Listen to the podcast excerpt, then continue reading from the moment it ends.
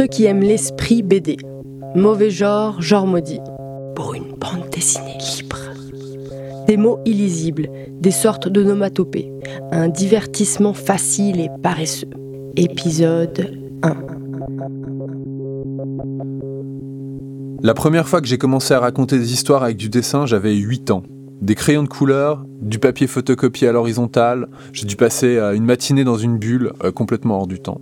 C'était en fait ma première fois dans cet état de transe un peu qui est sans doute en fait un truc assez habituel pour pas mal d'auteurs de bande dessinée.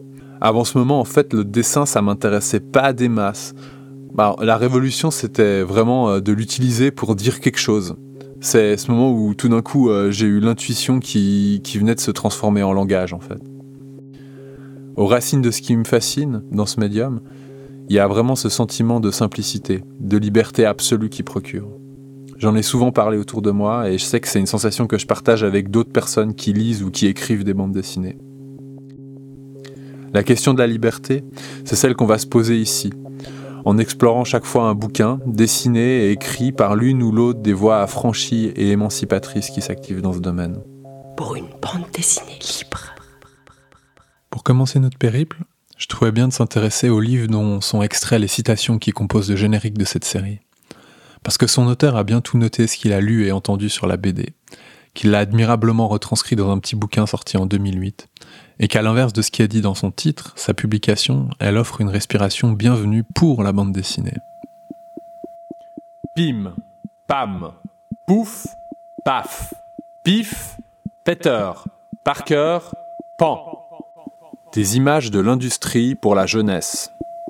Un divertissement facile et paresseux.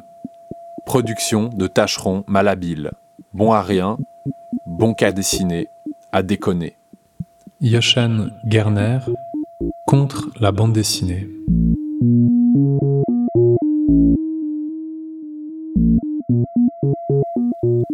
Yoshan Gerner, c'est un membre de Loupapo, l'ouvroir de bande dessinée potentielle. C'est un groupe qui fait de la bande dessinée sous contrainte volontaire, comme ce que font les gens d'Oulipo en littérature. Ils recherchent des nouvelles pratiques d'écriture. Gerner, il fait partie de ces auteuristes au sujet desquels on dit qu'ils amènent de la bande dessinée dans l'art contemporain. Ben, on peut dire le contraire, ça marche aussi. Il travaille pour la presse, il a publié des livres jeunesse. Contre la bande dessinée, c'est un ouvrage euh, à remettre dans cette démarche qui est proche de Loubapo. L'objet, c'est un petit bouquin vert qui tient bien en main reliure de carré, souple, avec des rabats, papier martelé, texturé en couverture, et un papier bouffant, plus léger à l'intérieur. L'impression, c'est une seule couleur, du noir, sans niveau de gris. Sur la couverture, il y a un aplat vert, les noms, un titre, et aussi ce sous-titre, choses lues et entendues. Le dessin est minimaliste au possible, mais toujours d'une grande richesse. Le trait net étendu d'un pictogramme, mais dessiné à l'encre sur du papier, et visiblement à main levée. Il y a une science du contraste et de la mise en page qui le rapproche vraiment du graphisme, des arts plastiques. Ces planches, elles fourmillent de détails. Tout ce qui dessine, même juste en deux lignes, ça donne l'impression d'avoir été précisément observé.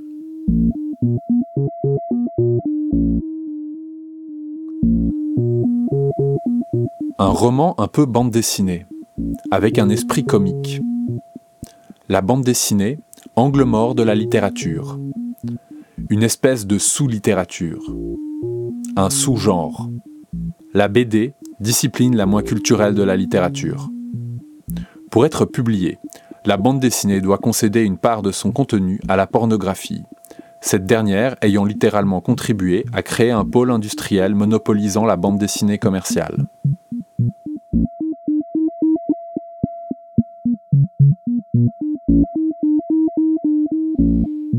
Dans les grandes lignes, Contre la bande dessinée est un inventaire de phrases dépréciatives sur la bande dessinée. Mais pas que. Il y a aussi plein de morceaux plus nuancés, voire occasionnellement des trucs pertinents. Toutes ces choses lues et entendues par Yochen Garner, elles sont réorganisées sur des planches.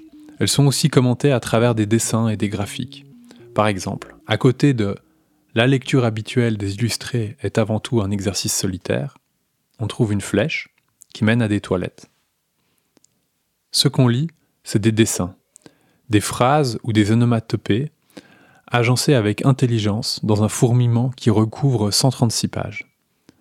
Ici, le terme de planche, il faut le rapprocher de ce qui serait par exemple en biologie, un tableau avec une frénésie de déclarations illustrées, malicieusement et organisées rigoureusement. Un préambule, suivi de 18 chapitres, et un épilogue. Dans chaque partie, l'inventaire de ce qui a été dit sur un sujet. Par exemple, les personnages, les décors, les couleurs, les jeunes lecteurs, les festivals, ou bien la médiocrité. Celle de la bande dessinée, ben évidemment, ça c'est un thème qui sous-tend euh, toute l'œuvre.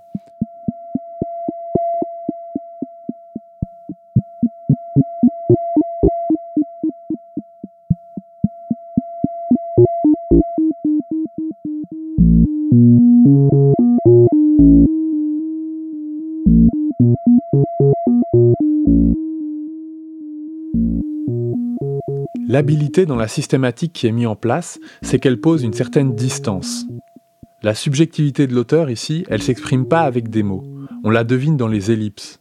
Quand il colle la bande dessinée canonique avec cases et bulles, à côté de quatre cases dans lesquelles un canon dit boum et fume, avant que dans le hors-champ apparaisse une bulle.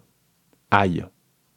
C'est une séquence absurde et on comprend bien que Gerner s'exprime loin des canons de la bande dessinée.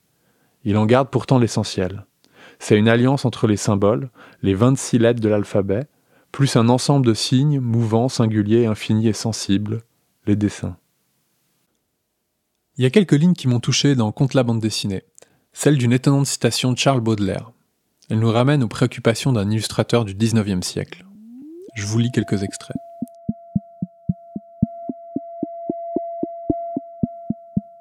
Granville est un esprit maladivement littéraire, toujours en quête de moyens bâtards pour faire entrer sa pensée dans le domaine des arts plastiques. Aussi l'avons-nous vu souvent user du vieux procédé qui consiste à attacher aux bouches de ses personnages des banderoles parlantes. Il a passé sa vie à chercher des idées, les trouvant quelquefois, mais comme il était artiste par métier et homme de lettres par la tête, il a jamais bien pu les exprimer.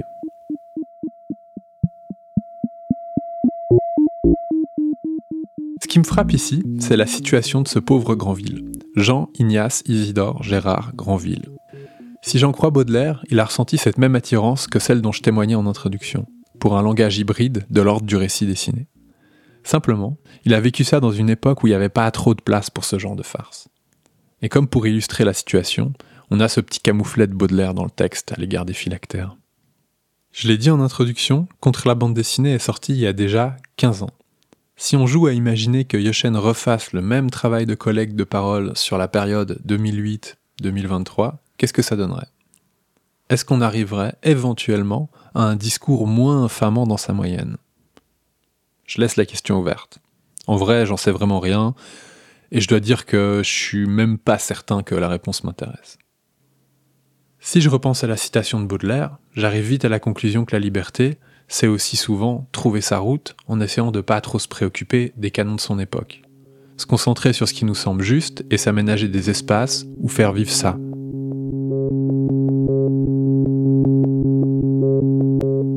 Faire autre chose que ce qu'on attendait d'elle, ne pas trop hésiter à prendre des libertés que personne n'avait l'intention de lui offrir, c'est un peu le genre de choix qu'a fait l'autrice dont on parlera dans l'épisode prochain.